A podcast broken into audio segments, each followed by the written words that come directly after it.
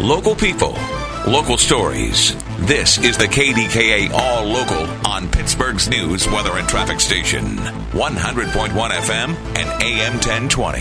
KDKA. I'm Melinda Roeder. The pirates have found a new home for their old security system. News Radio KDKA's Shelby Cassesi has the story. 30 metal detectors and divesting tables were loaded up outside of PNC Park Tuesday, bound for Pittsburgh Public Schools. Team President Travis Williams said when the team went with the new screening system at the start of the season, they knew just where to go with the old equipment. Well, we've had a long-standing partnership with the Pittsburgh Public Schools. Uh, we've done Take Your Father to Work Day. We've done the uh, backpack donations before and the school supplies before kids go back to school. Uh, so this is just one one more extension of that relationship that we've had with Pittsburgh Public Schools. Pittsburgh Public Schools approved the donation in a meeting last week. The equipment is valued at over $250,000. On the North Shore, Shelby Cassesi, News Radio KDKA. County police are looking for suspects after an armed robbery last night in Braddock Hills. They say it happened around 6 p.m. at the KFC on Yost Boulevard. Two men walked in and then ran off with a bunch of money and left. Nearly 350,000 people are expected to be downtown for the Pittsburgh Marathon this weekend. Events begin Friday with the Pittsburgh Health and Fitness Expo and with the ends with the marathon and half marathon Sunday morning.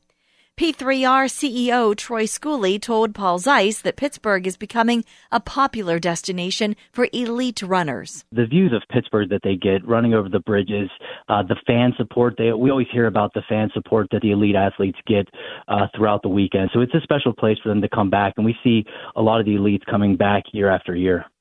About 4,000 volunteers will also be on hand, and there were still spaces open for the marathon's website. Mayor Ed Gainey plans to announce his pick for Pittsburgh Police Chief tomorrow. According to a release from the city, the new candidate is expected to be at a news conference at 9 a.m. Sources have said late, late last week that Gainey will nominate Larry Scirotto. He's a former Pittsburgh assistant chief. He retired in 2018 and then briefly worked as a police chief in Fort Lauderdale, Florida.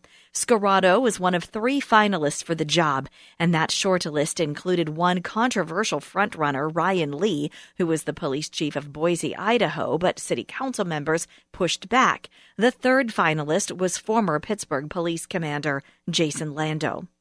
Potential home buyers with good credit may pay more in mortgage fees, while those with a lower credit score are paying less.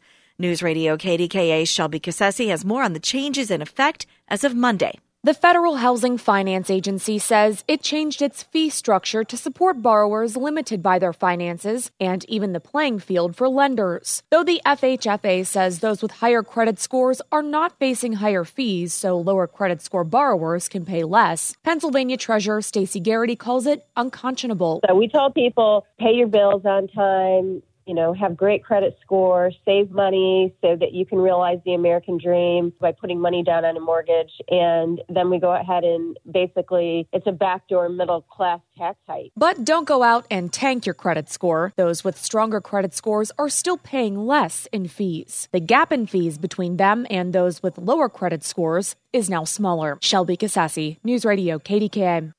Giant Eagle is bringing back the printed circular this week. The O'Hara based grocery chain went digital in the Cleveland market in January and in western Pennsylvania in March, but customers complained, so it's back to the printed circular, which Giant Eagle says will coincide with its price lock period, May 4th through August 9th. It's the chain's latest move to win former customers back after news broke last month that Walmart had pulled ahead as the top grocery retailer in greater Pittsburgh. The city of Pittsburgh has positions available now for an IDEA manager. News Radio KDKA's Paul Rasmussen has more. IDEA stands for Inclusion, Diversity, Equity, and Access. The IDEA manager works with volunteers from the Gender Equity Commission and the LGBTQIA Plus Commission and other city departments to help implement ideas and initiatives. The ideal candidate is someone with expertise and interest in equity and inclusion, social work, and public policy.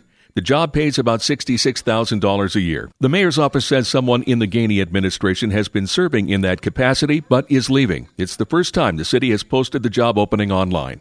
Paul Rasmussen, News Radio KDKA. The calendar may say May, but the temperature today won't get above 42. That's about 25 degrees below normal.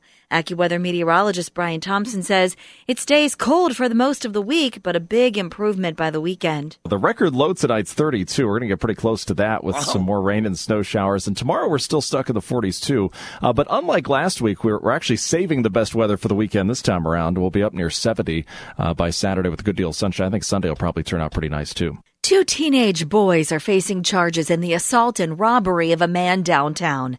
Police were told the 50 year old man was jumped by at least three juveniles in the area of Smithfield Street and 6th Avenue around 1245 a.m. Monday.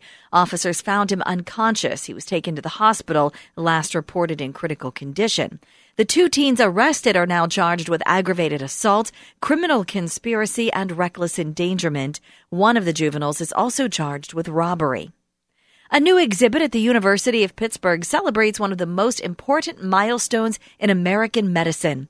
This year marks the 70th anniversary of Dr. Jonas Salk's polio vaccine, which has nearly eradicated the disease here in the U.S. It was the warp speed project of its day. They went from not having a vaccine to having a vaccine in field trials and distributed in, in about a year and a half, uh, which, given the technologies of the day, was nothing short of miraculous. Dr. Donald Burke is from Pitt's School of Public Health on Fifth, Fifth, Avenue, which houses that exhibit. It includes lab notes and equipment, as well as Dr. Salk's personal desk that he used while developing the vaccine. A member of the Butler Area School Board has resigned after a sexual violence protection order was filed against him. The Butler Eagle reports Bill Hawley turned in his resignation Sunday. The order was issued Friday after the father of a 17 year old alleged that Hawley had a sexual relationship with the teen. He founded the Grace Youth and Family Foundation in 1994, and in a post on Facebook, the foundation says there will be no children's summer program this year. Thanks for listening to the KDKA All Local. You can follow or subscribe to this podcast in the Audacy app or wherever you get your podcasts. For the latest breaking news, traffic, and weather, be sure to tune in to KDKA or download the Audacy app to take us with you wherever you go.